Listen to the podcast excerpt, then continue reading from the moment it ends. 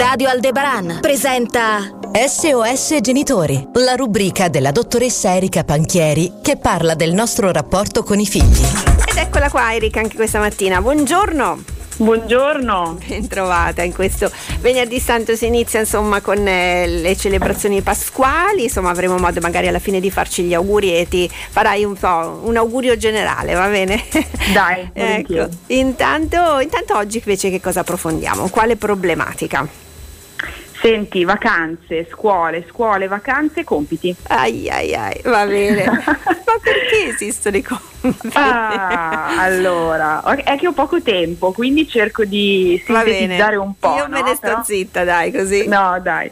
Senti, è, cioè, c'è stata questa polemica anche recente un po' sui Sì. compiti di questa mamma che si è Esatto. lamentata sui social, no? Allora sui compiti potremmo dire tanto perché in effetti eh, c'è un po' qualcosina da rivedere eh, in alcune situazioni, possono essere molti, eh, il team docenti è importante che si coordini anche per dare una quantità che sia esercizio e non supplizio, se Sì. deve venirmi fuori uno slogan su due piedi, eh, però è chiaro che poi mh, in fondo in fondo la pratica e l'esercizio hanno un loro fondamento, una loro utilità, anche se ti dirò che esiste una sorta di, chiamiamola filosofia didattica, mi perdoneranno gli esperti del settore perché forse non è il termine corretto, che si chiama classe capovolta, che a scuola prevede il fatto che invece la parte teorica di approfondimento e di lettura dei materiali venga fatta a casa e tutta la parte pratica, quindi i cosiddetti compiti, Sì, la sì. sperimentazione venga fatta in classe, perché il principio è per fare quell'esercizio lì, per applicare queste nuove nozioni, di fatto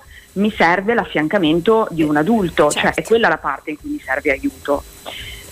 E infatti è il motivo per cui molti vanno in crisi a casa. Vanno in crisi e si cercano poi le ripetizioni, Ecco, tanto costose.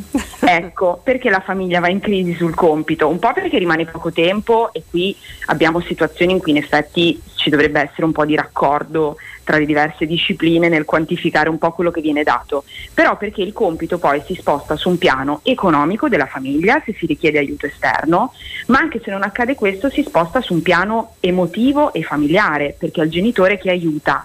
E lì si scatenano tutta una serie di dinamiche eh, infinite per cui il genitore si trasforma in insegnante e poi diventa difficile riequilibrare i ruoli e la serenità la cena quando, a cena quando ti ritrovi a tavola, perché ormai le acque si sono mosse, il nervosismo si è alzato. Sì. Quindi come ne usciamo? Mm. con un lavoro un po' lento, un po' certosino, soprattutto con qualche studente, che porti ad un affiancamento anche del genitore quando lo studente è piccolino, ma che abbia come obiettivo ben a vista l'autonomia. Cioè cominciamo di solito dalla terza, quarta primaria ad affiancare quando il compito diventa un po' più di studio, quindi un po' più complesso, cercando di aiutare il bambino a trovare quelle che sono le sue strategie di studio, la mappa concettuale, sottolineare coi colori, eccetera, eccetera. E piano piano, appena vediamo che su qualche materia o su qualche argomento all'interno di una materia riesce a cavarsela facilmente, quello è il momento in cui il genitore comincia a tirare i remi in barca, facendo soltanto l'opera finale di check, di controllo a fine giornata o a fine compito, Mhm. piano piano arrampicandosi e prendendo, recuperando terreno sull'autonomia.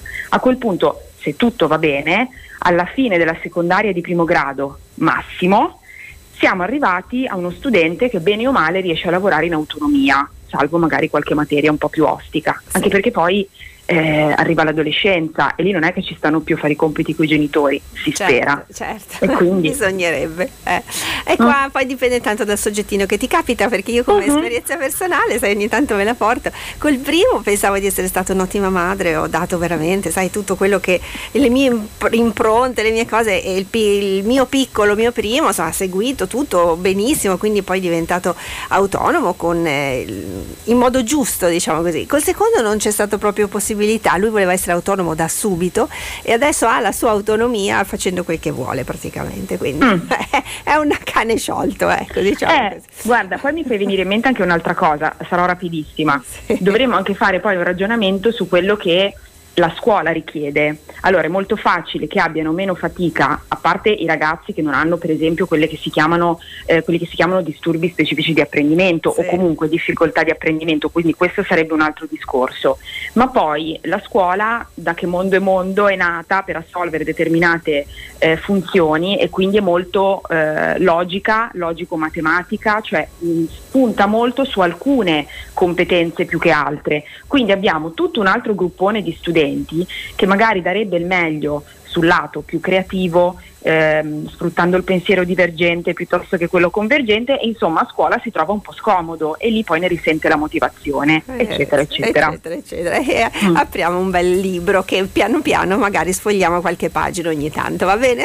Perfetto. Erika, allora buona Pasqua, davvero. Buona Pasqua a te e a tutti voi. Grazie insomma di essere salita sul carrozzone di Radio Aldebaran, ci ritroveremo poi quindi aspetta che vado a vedere poi le vacanze, insomma noi non seguiamo tanto le vacanze eh, no. pasquali, eh? quindi, no, no, per quindi, per quindi, per quindi. Ma che giorno siamo adesso? Al 9? Allora, settimana prossima. Il 14. Sì, 14 senza problemi, quindi tu praticamente mi lavori tutto aprile, sai, non c'è un giorno di festa, mi dispiace. Eh, ma qui siamo abituati a essere operativi, no problem.